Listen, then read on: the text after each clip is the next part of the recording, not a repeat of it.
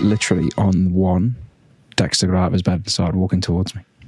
Oh, are we going like to get some, some buffs? Oh no, he's back down on the ground. So Dexter is Johnny's dog, and he doesn't do woofs; he does buffs, which They're on like, a they're on a spectrum, so he does do woofs. But a buff is like a, um, it's what happens before a bark. So he would do like buffs at something that's like, like buff, buff, at something that he thinks might be outside of KPI, but isn't sure. okay, it's a warm up set. No, because it it, might just be all he does. Might be all he does. So it, Okay, let's say he so it's hears a noise like at RPE five or six. like two or three. Okay, Yeah. Because an RP 10 is when the woofs are so intense that they join together. So it's like, "Wah, wah, wah, wah, wah, wah." so they're not distinct reps. It's just like this melee of noise. I see. And then That's- there's woofs. Woofs are probably from a seven. Seven to a nine is a woof, and then 10 is the continued, and then anything below a seven is like, it's not, you wouldn't really record it. It's not training, but it's still, you can't say, well, I didn't do anything. I see. It's kind of junk volume that Yeah. it depends on It is, the, yeah. the proximity of Like the, if all he did was buffs, like no one would really hear him. It wouldn't have any impact. Like it's only really him and people sat next to him who hear the buffs. But the point of the buffs is to to like stop that or don't come in here. Whatever he's trying to communicate. if the postman's within radius of the house, but not not sure if he's coming in or not. yeah. So you also have a ring doorbell, I do have a ring doorbell. Yes. and has it has it come into use yet? Like, is, have is you this found building up to something? Is this where you told me that like you were naked on my on my driveway this morning and I didn't notice? Oh, that's what that naked man. That was, um, so it's just because of the petrol price thing. I saw someone recently got a ring doorbell and stuck it above their petrol cap. God. But to me, it seems like what if they just steal the ring doorbell as well? Yeah, because it's screwed into the wall. It's not like like how have they attached it? Or just probably a sticker. So it, uh, it, actually, it's been really useful. Um, Can we describe Like- what it is for anyone who's who's not as much of a dweeb as we are? I think for they're pretty tech? common at this point. But yeah, so they so it's a it is a doorbell made by Ring that's now owned by Amazon that you have in place of your doorbell, and when you ring it, it does still make a noise. There is a chime, and you can buy a chimes that it functions as a doorbell. But there's an app, and it's a camera. So when my doorbell goes, I get a notification saying either there is motion at your door, so someone's walked past, walked past so close that it's gone past like the threshold sensitivity, so it doesn't pick up people. You can adjust the sensitivity to it, or it says there is someone at your door, so someone has rung the doorbell. You can then view them live, and you can speak to them. So a week or so ago, uh, we were out. Amazon delivery came, and I just he answered, he rang the door. I just picked like pick up the phone to him and said, "Can you just leave it behind the?" Oh, I'm not say that's where I leave things, but can you? Oh, just leave sorry, it I'm just recording a podcast. Can you leave it Mm. outside? You just leave it in, in the special place. And he's like, oh, yeah, no problem. So you can see, well, the, the nicest thing is like, we get quite a few like cold call type stuff. I know you do as well.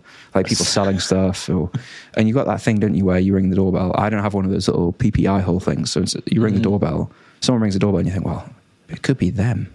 And then you just straight into, oh, would you like to hear about our Lord and Yeah. Savior Jesus Christ? Oh, And you it. can't Like, really, it's not like putting the phone down, is it? You can't really just like slam the door. You've got to sort of let them say, it's a very British problem, isn't it? You've got to let them say like a bit of their thing and then go, I'm really sorry, I'm on the phone or something like that. Whereas now I just vet it, look at it and go, no. That's great. Just pretend you're not in. It's it's the same vein of problem as like when they show you the back of your head with a mirror, Mm-hmm. Yeah, and you're too- like, too late. "Hmm, great, Yeah. thanks. Yeah. What do I do now? Yeah. It's a subscription app as well, isn't it? The Ring. Yeah. So this caught me off guard. I didn't know this when we when we bought one. So the doorbell itself is not subscription, and like the main function of the doorbell is not subscription. So you can view live footage anytime without a subscription. But if you want to scroll back so like let's say I wake up and it says there was someone at your door at five a.m. I couldn't do anything with that unless I Oh, pay really? the like. So, question is then, does it record and then go, oh, there was someone at your door. If you'd like to see it, upgrade it doesn't here. do that. No, it doesn't do that because Why it would be going off constantly.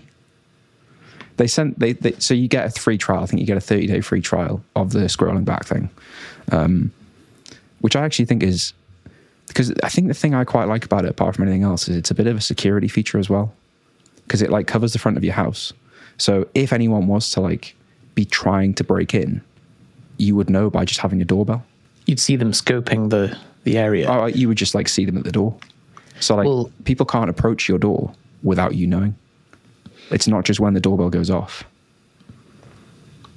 So this is what I'm asking then, I suppose, is if... It Are you thinking about buying one? Well, I'm, no, I'm just thinking from their business perspective that if they recorded 24 7 and then something happens and they send you a mystery notification that goes, Oh, I see. something's happened, we've recorded it, don't worry, but you've got to pay to see it. So that yeah, I think to be honest, I I think it's like two dollars a month or something. Like I think most people, if you've bought a ring doorbell, to be priced out at the like The monthly. twenty yeah. quid a year thing um, would be unusual because that is it is a very useful feature. But I think their main, I think the reason why Amazon bought it is if you think about it, like you get stuff delivered mainly from well, most people, I think mainly from Amazon, and then It's vertical Amazon integration, isn't it, from yeah, them? they own access to your to your. Eventually, they'll own they own because they also bought. um Can't remember the name of it. It's a lock company that you can instead of having a key, you can open it with your phone. So it's like a keypad. I was going to buy one of them, and then I Right. saw some reviews about them being Hackable. pretty bad. Yeah, Yeah. But like, I think eventually that'll that'll be the default, right? Like people won't have keys. It'll be a a car- cardless, like a, a keyless entry with a card or your phone. Or It'll something. be the, the chip that was put in from our Pfizer vaccines that you just like That'll just the, grant you access to certain, depending on you how many Instagram followers you have. That'll what doors you can get into. Yeah, If there was a premium version of the Ring subscription Mm. that was ten dollars a month or twenty dollars a month, what feature would you like to have in it that's not already there? Like squirty water, would that be useful? no, I don't think so. like it'd be Hello, fun. like to hear about be- our Lord and Savior Jesus Christ, squirty water? Problem solved. I think some kind of like some kind of machine learning. So it would need to like because I'm trying to think what would make my life easier. Well, if it just saw someone coming, saw their face and go, no, no, no, no, we've not let you in before, and it just like doesn't let the doorbell be used or something like that. Do you know, like tries to tries to learn what I do, like who I open the door to, and tries to like preempt it. What if someone got a picture of your face, made a cardboard cutout of it, and wore it as a mask, and wore, wore stilts and like walked towards your house, and then it thinks that it's you They would have to be a little person, so little that they require stilts. for the long legs? They'd have to be. Oh, I see. But I, I mean, I'm six one, so that for them to require stilts, we're talking someone who's pretty tall, pretty small, and also has like quite a lot of like evil intent as well, and a lot of like resource and planning. Because they've uh, anyway, yeah, it depends how good the AI is as well. Like if it's got gait analysis, then they'd have to replicate Yeah. your gait, but in stilts. Like it's a really hard task. I've thought of a better feature, something like canned responses for my doorbell. So just dealing with like, you know, so you press the doorbell and they're not a verified user, so I haven't done the facial recognition for I them. see. And then it So goes, "Are you like, interested in muscle what do gain or fat loss?" Um, click here. What do you like? What? Why are you here? What are you calling for? Say the answer into the doorbell. Like it just does pre-screening for me. Or Yeah. when I'm not in the house, right? It it'll know I'm not in the house because obviously it's Amazon and then they know most things. So it'll be like, well, no one's home. So when when the doorbell rings and it's a delivery, I have it preset to standard, like maybe a rotation of safe spaces around the around the front of the house, like places like under the car, behind the behind the certain wheel, ah, behind rotation the of plant pot. safe spaces. Well, you don't want it to be the same one, do you? Yeah, that's very KGB. I like it. because then the, then the delivery driver starts learning. So it's got to be smart enough for the machine, but not enough for the delivery driver to catch on. Mm. Wow. So canned response is some kind of triage service, um, managing my door when I'm not in the house. Maybe some kind of security. They sell like cameras as well, so you can buy like security cameras. It all integrates with your, and you buy alarm systems. All integrates with your Ring system. I re- a massive fan. I, to be honest, I think everything that Amazon make, I find really good. Like I'm, I've not been, never been disappointed with a purchase I've made from Amazon. That, as in that they produce. So like Kindle's good, Audible's good, Prime's good, Ring's good. You have an Alexa as well, don't you? Yeah, So a friend of ours has one and was having some fun time with his wife, and Alexa just went, "Hmm, that's nice," and he was like, "Right, we're putting it downstairs." What did he say? but doing a jigsaw. He's just said Playing Connect time. Four upstairs with his Connect wife in bed. Yeah. Yeah, the the Alexa thing. I I don't think I have enough uses for an Alexa. Like I really, I think they're really good, but I don't. I just don't use it enough. You know, like people will like keep their shopping lists on their Alexa and order things on Amazon um, through their Alexa. I don't. I've not gone that far down that route yet. Makes me Yeah. feel a bit nervous that you can, you know, like the one-click purchase stuff on Amazon, where you don't Oh. need to um, put your password in, you just press buy now. You can set your Alexa up to just one-click purchase. But then someone could come to your house and be like, Alexa, buy 15 cans of cat food on subscription. And you're like, oh, There's a Like- there's a couple of my friends that ha- when they got Alexas, it was we, you know be like Alexa buy MacBook Pro 15 inch, and No, no, no. because it's like a two grand problem, right? Like, and with Amazon, it just bills you. There's no like, are you sure? Do you definitely want to go ahead with this? You just two grand down. well, you, you have a friend that bought two Teslas accidentally. Well, Sounds terrible. when drunk. No, he didn't buy. He didn't buy Teslas. He, he they released the Model Three in the UK, so you could put a deposit down to reserve one, and it was on New Year's Eve, and he'd had a lot to drink, and he got convinced to reserve a Tesla. So it's a, I think it was a thousand quid, which is like a, not a you know it's not a small decision. So he built up to this, and realized the next morning. So he was like tried to do it, and it apparently didn't go through first time. Um, so did it again, and it went through. They got him twice. So we've got two Teslas coming. I think he cancelled both. To be honest, That's I think that's regret, lucky. Regret. Because you'd think they could just be like, well, no, you they're on their way now. So I think started ordering. making them. The thing is, so um, Ben, I think pre-ordered one. Quite a few people I know actually pre-ordered Teslas, and I think when they get released, they it doesn't mean anything that you pre-ordered it because you can still just buy one anyway.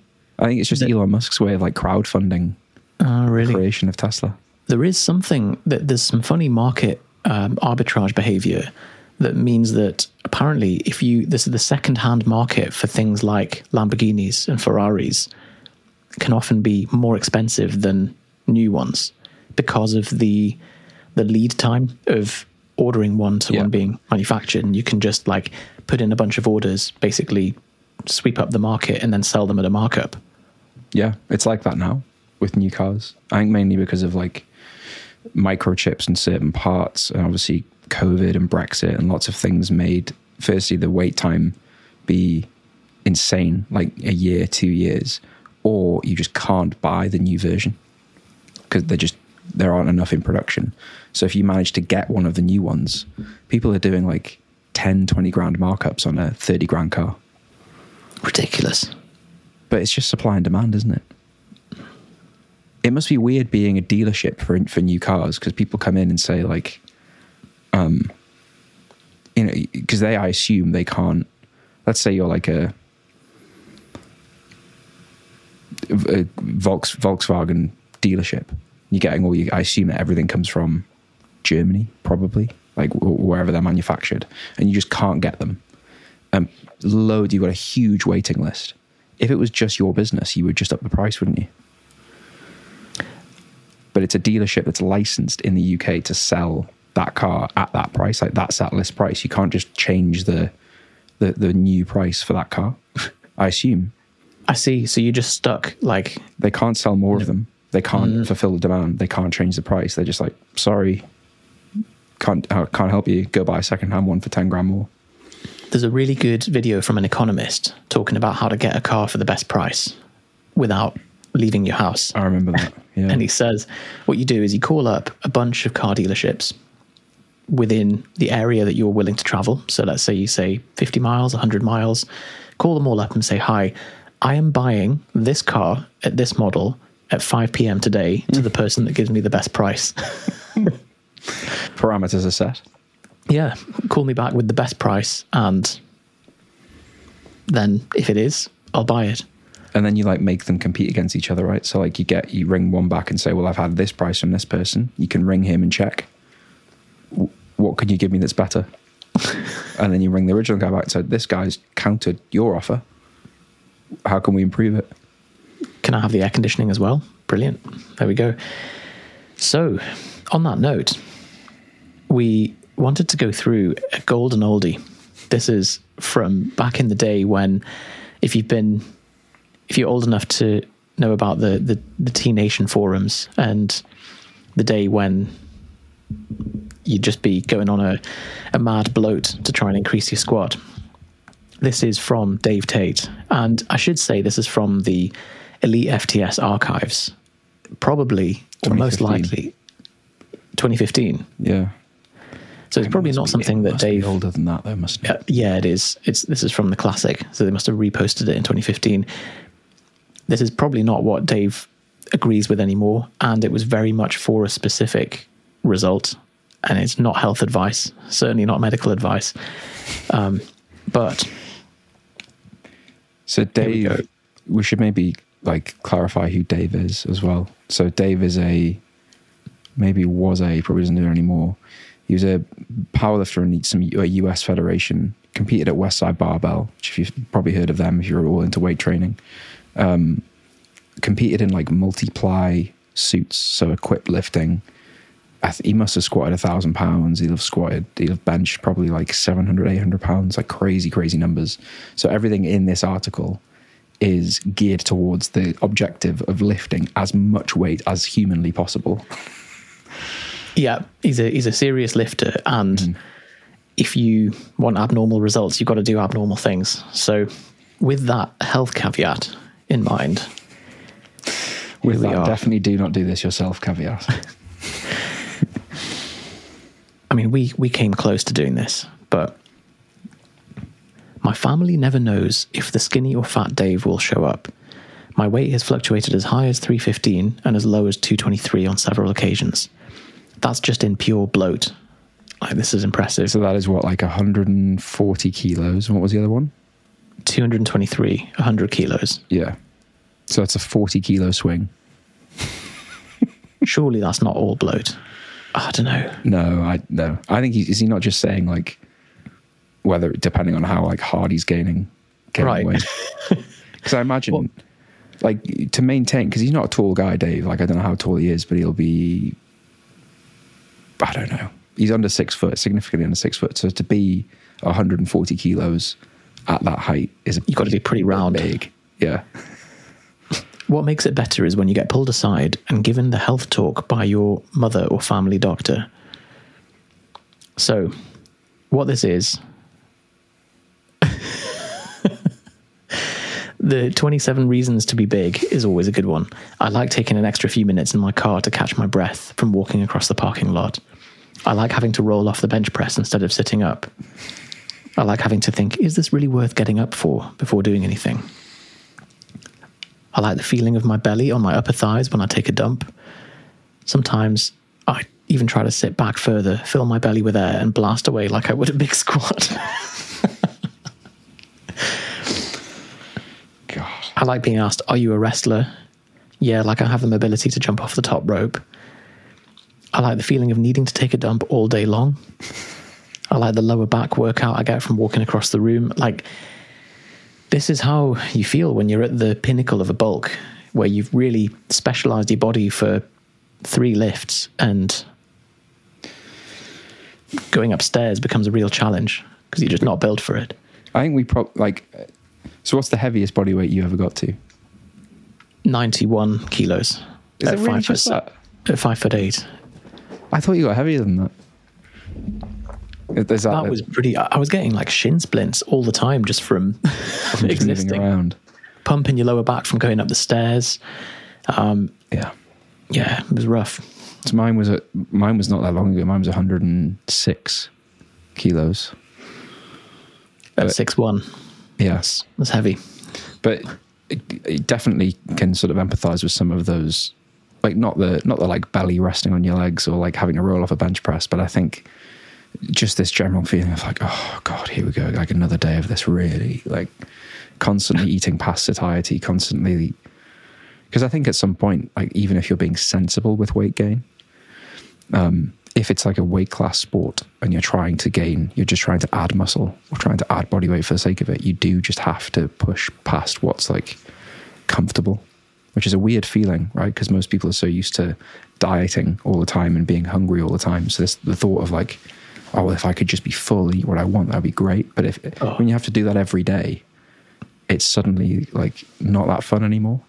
It's a real ordeal. Yeah, it's. I, I'm. I much prefer dieting compared to like all out bulking. I mean, luckily we we don't recommend bulking as in in the sense of bulking because it's just a lot of waste of time because you have to spend so much longer Undoing it. trimming the fat. Yeah.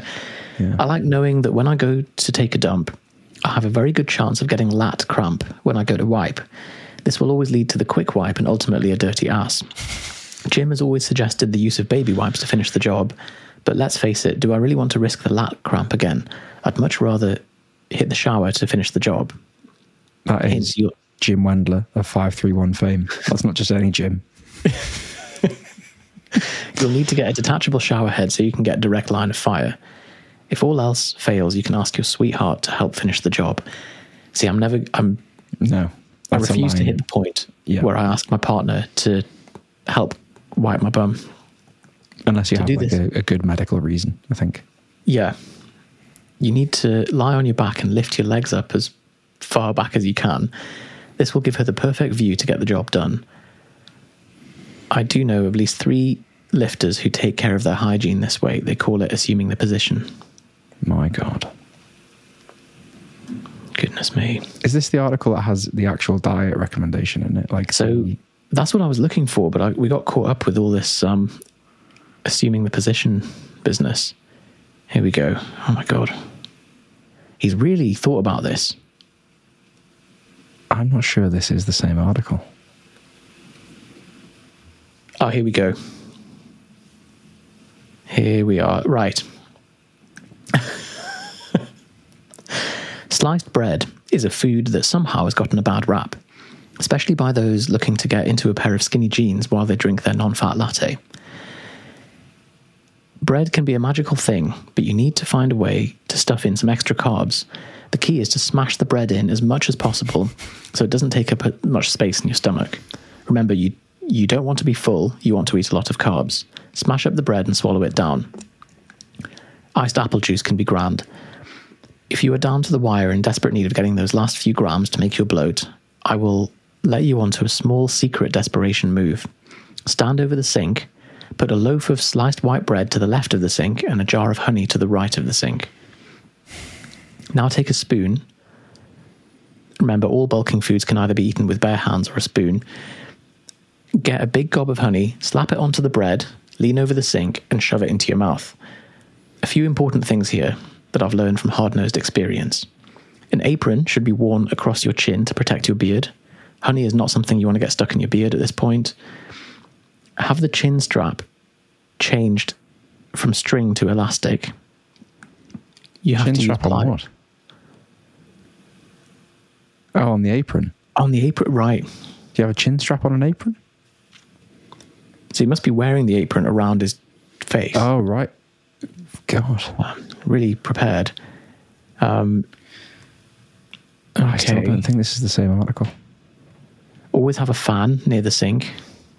You're going to get to the point where you're so bloated that you're sweating non-stop and you don't want to lose any fluids. a fan can do a long can go a long way in keeping those fluids inside. Make sure the cold water is turned on, as it serves two purposes. One, it keeps the sink clean, as you spill breadcrumbs and honey all over it. Your wife will be so freaking impressed that you've cleaned up after yourself. I need to you have no you. idea.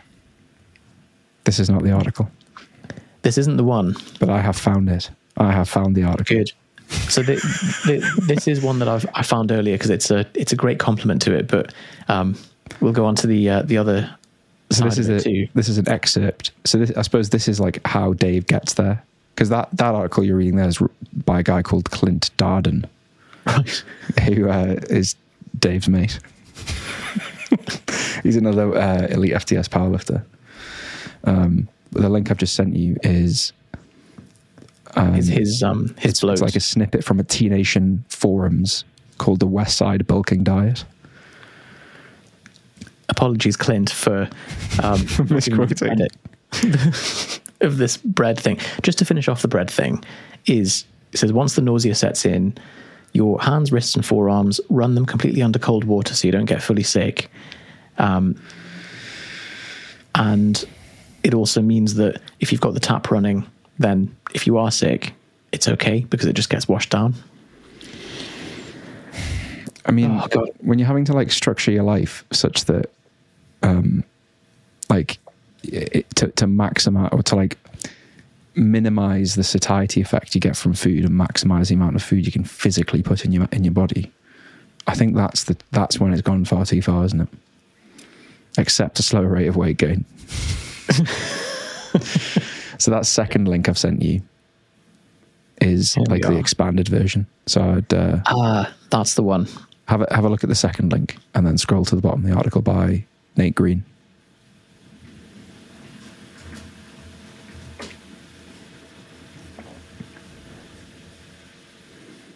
I think this might be like this might be the OG article 2009 5th of October 2009 And then the link for Nate Green.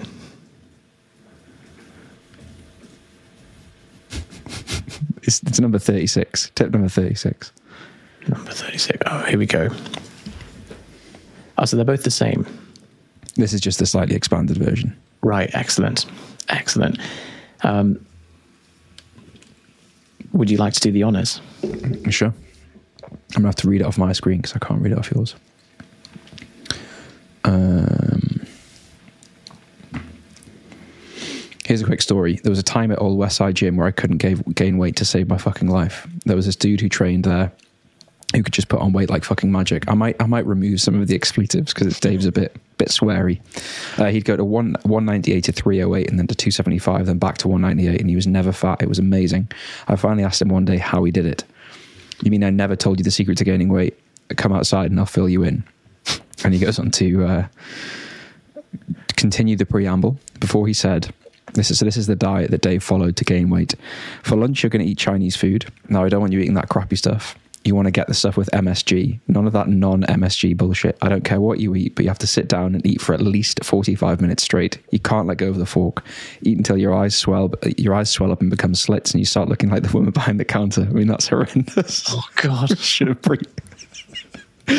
we should have pre-read this. For dinner, you're going to order extra large pizza with everything on it, literally everything. If you don't like sardines, don't put them on. But anything else, uh, anything else that you like, you have to load it up, load it up on there. After you pay the delivery guy, when you take the pie, go to your coffee table, open it up, grab a bottle of oil. It can be olive oil, canola oil, whatever, anything but motor oil. And I want you to pour that all over the pie until half the bottle is gone. Just soak the shit out of it. Let's just um, let's just pause there to just clarify. So let's say the average bottle of olive oil is what, like 500 mil? Yeah.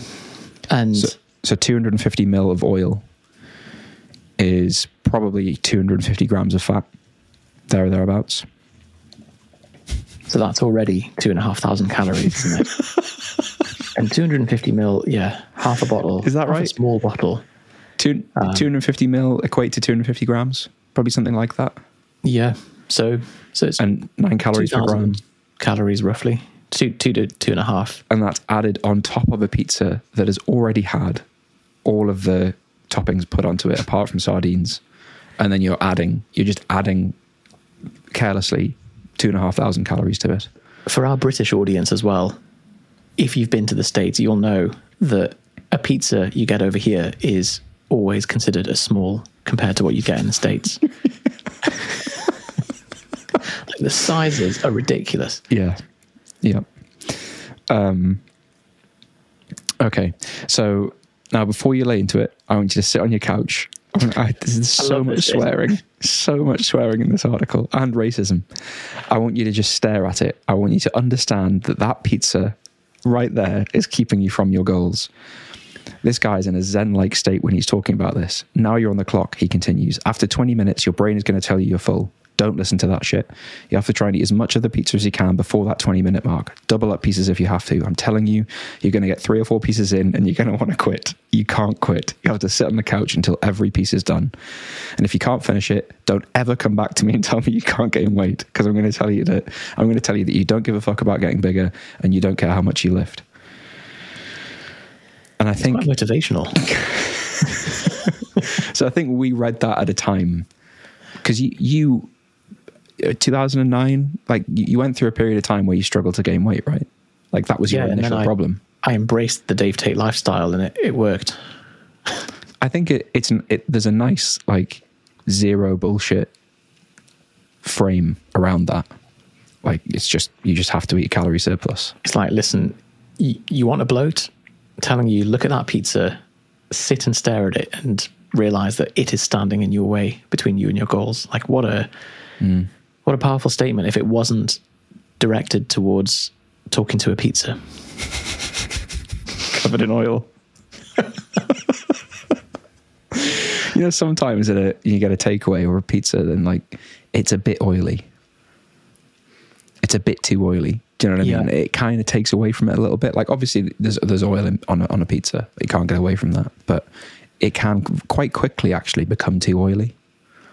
but it's never because the chef has just been pouring oil on the pizza in the back. Like it's because of the oils and the cheese and Yeah. everything else. There's Absolutely.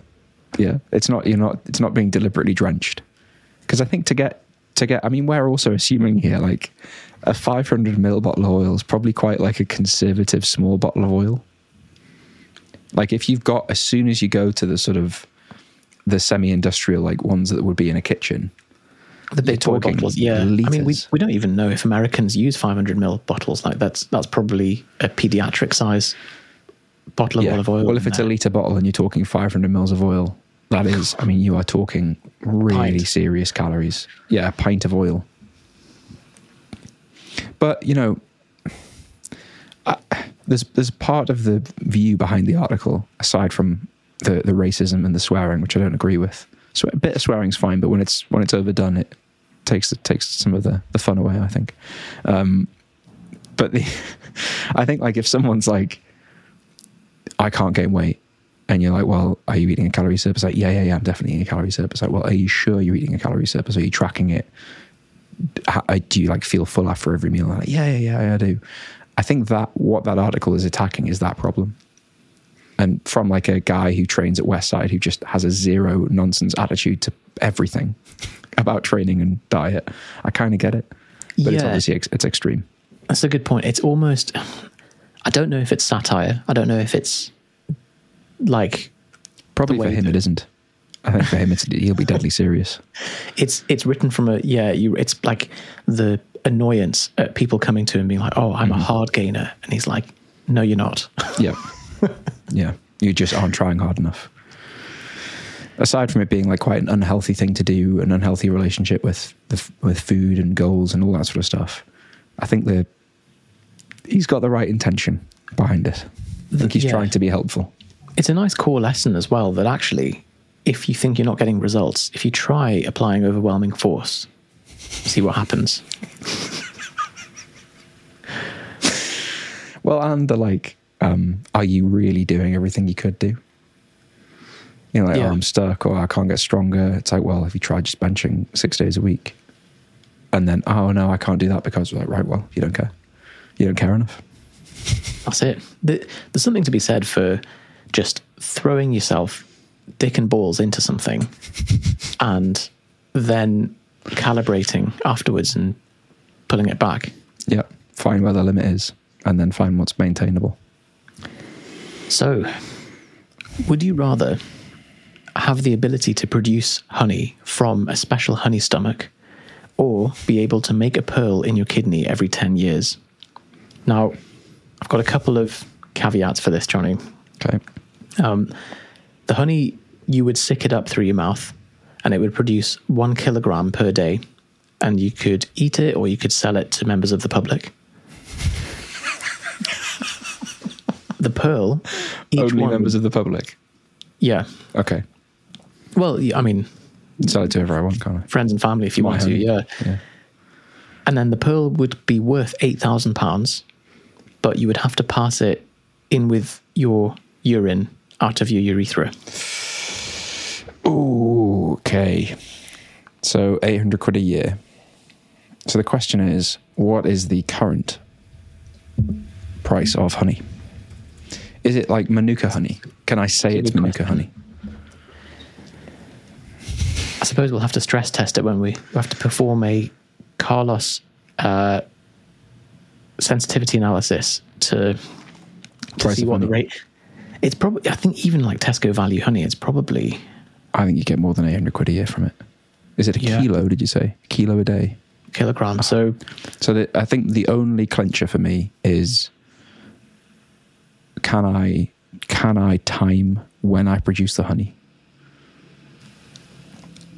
Do I get to decide when the when the honey's or produced? is it randomly vomited? Yeah, and is it all in a sitting? I think if I can decide it and it's in one sitting, honey every time because you just get used to it. And I actually think you would develop like it's it's just like ab training, isn't it? so you'd actually get in better shape from it. The pearl is an interesting one, like because I think if we if we were to normalize for price, if we just say the pearl produces it, it's forty grand, or. Yeah. yeah, whatever the the ten year value of a kilogram of honey is, then would that change your decision? Mm. It would, because yeah. vomiting every day versus one not- very uncomfortable day. it's not only that it's like the buying and selling as well because like you're not going to be in Oh, this situation where you shift the kilo daily. Like you're going to build up backlogs. You're going to have to store it label it market it fulfillment. Like you know That's a what if really good you have someone come and say like oh i've just opened a new cafe. We want we want 10 kilos of honey or like whatever's a reasonable amount of honey to buy in batch. Sorry can't do that. You're gonna have I to am- wait ten days. yeah. Be like Yeah, be like brexit but with you've got a linear pipeline that you can't accelerate. and can't accelerate, you can't slow down. Versus this like once a, once a decade thing that would be, I imagine, incredibly painful. Hmm. Maybe even damaging, like permanently damaging. I think that's the other thing to consider. Yeah, true. I don't know how big an eight thousand pound pearl would be. I think too big for your for your urethra, certainly. Hmm. I know that much. That's wise. Very wise. But yeah, if if you can give me more for the pearl, like you go back to the person who asked you the question, who's setting up the scenario, and say, look, Johnny's keen, but with with there's got to be some movement on the pearl. You got to give Fine. more for the pearl. I'll I'll have a word and we can yeah, we can take it from there. really cool. So today we wanted to tap into Johnny's advertising expertise for Facebook ads and YouTube ads because we've been asked what are some common mistakes that online coaches make with Facebook ads. So I think it's something that we get a lot of people come to us who have tried Facebook ads and have concluded, oh, they don't work, or I've tried it and it wasn't profitable, so I've now switched to doing organic or Something high else. ticket or whatever Yeah. else. Um, but we're quite we're quite bullish on Facebook ads as a whole. well, not on ads, on ads yeah. Not on facebook ads but on ads. The uh so there's a couple there's a couple of very common like in like beginner mistakes. I think the first one is well the first like baseline one which i think we may have even spoken about like last podcast or in a recent bit of content or I mean, like it's recent for me, but in in content land, it may have been months ago. I'm not sure. Can't couldn't even tell you which bit of content it was. But at some at some point in the past, we spoke about this era of like thinking ads are the the fix all. So you don't have like if you imagine this, like ads get clicks basically at the most basic level. Like they get a click from a certain type of person. So unless you know that when someone clicks on something, they're going to give you their email address and they're going to do this step, and they're going to do this step, they're going to do this step, and then a certain percentage of them buy on average, then it's just guessing. So, like, ads are really good at getting clicks. It's very rarely the ad's fault, it's what happens after the click, right? So, that's the thing that makes the ad work really. So, you pay these platforms to show bit images, videos to your your market, and hopefully your market click on them. Like, if the ad's done the work and the targeting's right. But after that, it's not ads that's the problem. It's everything else.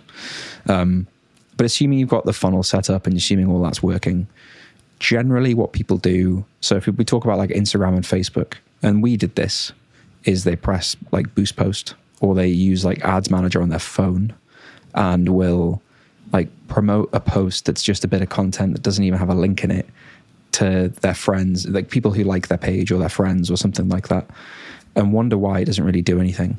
Um, go on. It's like, what did you expect would happen? Like, what's the post? So, so the, I guess what you're saying there is the the post that you're boosting is the thing that you should be focusing on. It's not because otherwise, if you just push a bunch of traffic to it, Yeah. and the post doesn't have a proven track record of producing a certain outcome, mm-hmm. then more of that isn't going to do anything. Yeah, and the response is generally like, "Well, I was trying to grow my following or get more followers." It's like, well, all you're doing there is imagine you've just you've got this huge room with loads of good things in the room, and you're saying like, "Oh, everybody come in this room and just you just sort yourself out." And hopefully, some of you will ask me ask to see if you want to work with me. Like, there's loads of bits of content on your Instagram, but they'd probably be best consumed in a certain sequence. They'd pro- like people will have questions. People might just click on it and then disappear again. Um, and so it's it's a very like it's obviously it's nice like more followers isn't a problem but you're spending money to do that. So if you're going to spend money to do that you better have some kind of reliable mechanism to to try and get the money back again. Or, or you you need a an infinite pot of money which not very many people have. Um, so that's that's one of them. So like pressing boost post being uh, sort of like picking bits of content that were, we were never really going to work anyway and thinking that ads will fix the problem. Um, the the other one is, which is a, a, bit more of an advanced problem, is like sometimes people will have a funnel that works. They will, um, they realize that they have to go through their ads manager properly and set things up properly and install a Facebook pixel and all this sort of stuff. And then they will put 10 interests in their ads. So they'll think, right, what might my target market do on social media? Like, oh, well, if they, they watch this TV show, they read this magazine, they follow this influencer, they're into Weight Watchers, they use the MyFitnessPal app. So you throw all those audiences into Ads Manager and you get an audience that's 200 million people and you turn ads on for £10 a day. And all you're doing is it's a, a droplet in a, an ocean of an audience from a from Facebook's perspective. So that the chance of them finding in that 200 million people what your target market's pretty slim. But also, let's say it did work which audience was it? Which interest was it? Like there's too many variables at once. So that's not generally how we recommend testing things. So you might have spent, you might spend five hundred pounds, and all of that five hundred pounds might have been on audiences that were never going to work anyway. But you would just say, well, all of those things don't work because I tried all of them at once. The same with images. The same with ad creative, ad copy, targeting options, settings. Like you want to isolate the things that you're testing and do it in a scientific, systematic way. Because what you're trying to arrive at is when I combine this image with this bit of ad copy and this audience, it gets clicks and opt-ins from a certain type of person who ends up buying my program at the rate that I need them to buy need them to buy at. When you find that combination, you just spend more money, right? But it's a, it's the process of finding that that combination of things. That's the challenge. It's not just throwing mud at the wall and trying to pick out what worked. It's progressively testing things and arriving at that outcome.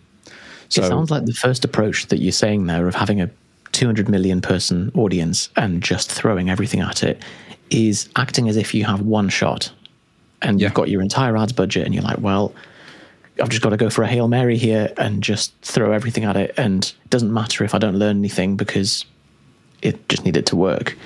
Compared to this is one shot of many, and I want to be running them f- for the next few years. So how can I figure out what are the ingredients that are going to get the most return? I think the reason people behave like that and feel like they do just have one shot is because they don't trust the thing they're sending the clicks to, right? Like they're like, oh well, I, I have this one thing. I have two hundred quid. I'm going to spend that money on ads, and if it doesn't work, then I need to go back to offline PT, right? That that's not how ads are never going to fix the problem if that's how you're approaching it. Um, and I think what you just said there of like you want it to be working for ten years or five years or whatever. I think you want to view it as like when when this doesn't work, what then? Like what am I going to do next? So you test one of those interests with a very small age range. You test like a 500,000 person audience with some ad creative. And when that doesn't work, it's like, well, it's the next test, it's the next experiment. And like that, it's painful, right? Because sometimes you spend money on ads and you don't get the money back. And it feel, you think, well, oh, ads don't work. But if, if everybody who'd ever run Facebook ads just ran one test and then stopped, then no one would have ever made money on ads ever. So it, it is just this process of ruling out things that don't work so you can find the combinations that do.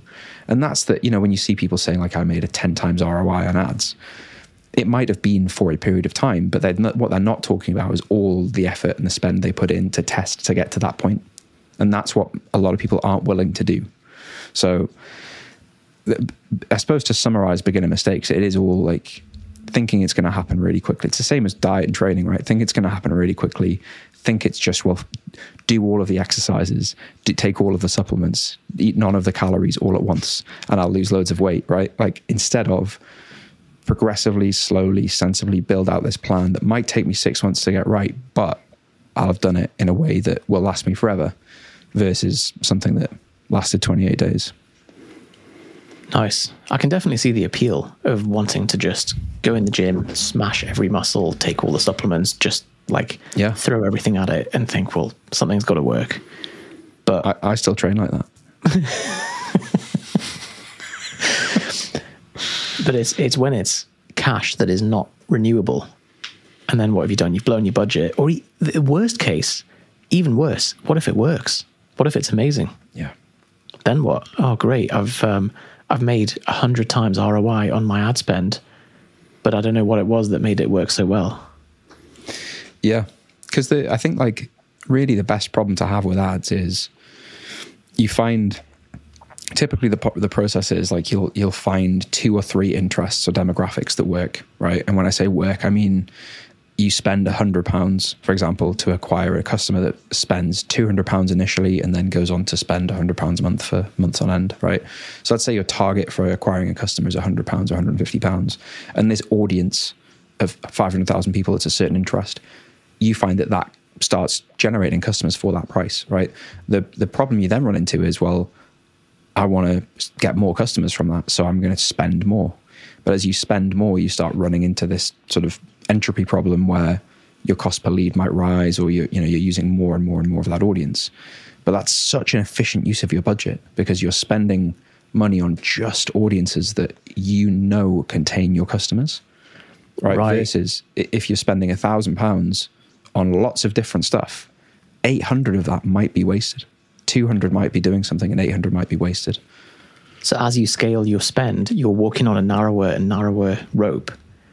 So you need to make sure that it's efficient Yeah, as you scale. Yeah. And like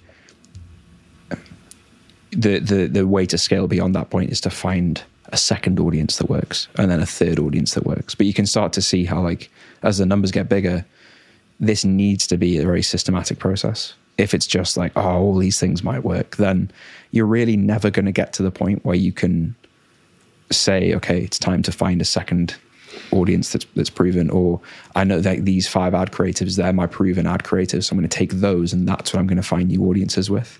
So it, it does really need a lot of thought behind it rather than just uh, i've heard instagram ads are good. Let's press boost post. Well, there's one of the big unsung values of hiring a coach, which you mentioned last episode in podcast land, which is that by hiring a coach who has done a hell of a lot of testing with ads, in our case, I think about a million pounds in ads over the over the years, is or, or yeah. getting there. So what you're doing is you're you're getting the shortcut. You're getting a head start on all that testing. Otherwise, you've got to do all that testing yourself. Much easier to say, well, we've tried that, didn't work. Try this, and then you've saved yourself a bunch of cash. Yeah, and I like I still feel like I'm learning as well. It's it's weird. Like I don't think you ever. It yeah. It's yeah, more. we're, we're we're not gurus. We're not like we we're just people who have done this a lot more. And I think when anyone steps into the position of saying like, "Oh, we've cracked it. We we've understood the secret," like either they are a ex Facebook employee that is about to get a, a hit put on them, mm-hmm. get whacked. or they're they're lying. Yeah, I think as well. It's it's very different running ads in. This is something that's never spoken about really. Like a, a lot of the business teaching, a lot of the business guru market are teaching the funnel they're using to get business coaching clients. So like. It's very similar to what we use in Propane Business, right? It's a, an ad to a VSL, video sales ad, or a webinar, through to a call booking, through to buying a program, right? That's generally how business coaching is sold. There's lots of specific reasons for that but it generally like sits well with sort of a business to business market because people want to have a conversation with the coach and there's a lot of moving parts in business coaching. And also someone who's going to buy a business coach will also probably sit and watch a one hour training. If they won't like they're probably not going to buy business coaching. Whereas a fitness consumer it's different. Like the way they buy is different. The prices they'll buy at is different. The ad copy the way they just generally are marketed to is different and so we've definitely found in fitness ads and business ads, it's really different in how they, in the awareness levels of the market, right? You're selling to a PT and the, the coach who's teaching you like what they are learning and what they're applying on their business is they're selling to people who know what Facebook ads are. They're selling to people who know what funnels are, who know what all the sales tactics are. In a fitness market, they don't know that. They don't even really know it's an ad right? They're like, we've had it before where like people will comment on the ad and say like, Margaret, are you there? And stuff like that, right? They, they think, oh, it's just this is appearing on my Facebook. That's my Facebook. It's just me and my friends, right? And it might it sounds ridiculous, but that that's people's perception of things. So you have to be very. It has. It's very considered what you're doing in marketing to marketing your personal training online, and so I think what we have, like, um, there'll be people who spend way more ad spend than us, but what we have to offer is, like, I don't think very many people who are teaching that stuff have spent a lot of money on online PT. I'm sure someone will tell me I'm wrong about that, but I think it is. It's very different, in my opinion. Makes sense. It's got to be appropriate to the audience that you're marketing to, and and you you've tried doing the um, VSL auto webinar type funnel to fitness audience and didn't really work. It's just yeah, it's at odds with how they make decisions, right? Like in one in what other scenario in their life do they buy anything like that? Yeah. It's they're not ringing ringing like speaking to people on the phone to buy stuff online. It's not not how it works. it just feels like more obstacles in the way. Hmm. So there we go. We have got to dash because we have another. We have a weekly team meeting. So a little do. little peek behind the scenes there, but hope that was useful for you guys. There's some common mistakes that coaches make for ads. We have also covered. Um, how to get a massive bloat and whether you should pass a pearl through your urethra or vomit a kilogram of honey every day. So that's going to help you to grow your online fitness business. If you want to have a chat with us about how we can help you, you can always book in a call. There's many ways to get in touch with us. And we'll put the link in the description of this podcast. And next week, we will cover Louis' question on how to use social media tactics that successful PTs use while still being yourself and retaining your authenticity without pointing at words on a screen and being like, if you struggle with your fat loss, then avoid these exercises. If you're hearing that on podcast, you you didn't see me pointing and Oh, doing God, my, Yusuf sounds unwell. my best TikTok performance. Yeah. Bye. Want to learn more about the systems we use to run, build, and scale propanefitness.com? Head over to propanefitness.com forward slash business podcast and you can get your hands on our free training that covers the seven steps that we take with every client that we help build their own online business and also the seven steps that we use to successfully build Propane Fitness. We walk through the sales systems, the delivery systems, follow up, remarketing, how to basically build your program so that it delivers coaching to your clients without you being there 24 7. We really do cover the full thing, right? And if you want to continue even further and potentially work with us, there's a chance to book in a call to have an informal chat with Yusuf or I to just basically see if any of our programs would be a fit to help you get from where you are to where you want to get to. So go to propanefitness.com forward slash business podcast today and get access to that. If you'd like to learn just more about Yusuf and I, more about us, what we do, follow us on the various channels, the best place to go is our YouTube channel. We have a load of stuff from fitness content, productivity content, why Yusuf slept on the floor for several months, why he's been having cold showers. There's always stuff on there that's entertaining and hopefully informative. So just go to YouTube, search for Propane Fitness, and you can find out a bit more about us there as well. Speak to you on the next episode.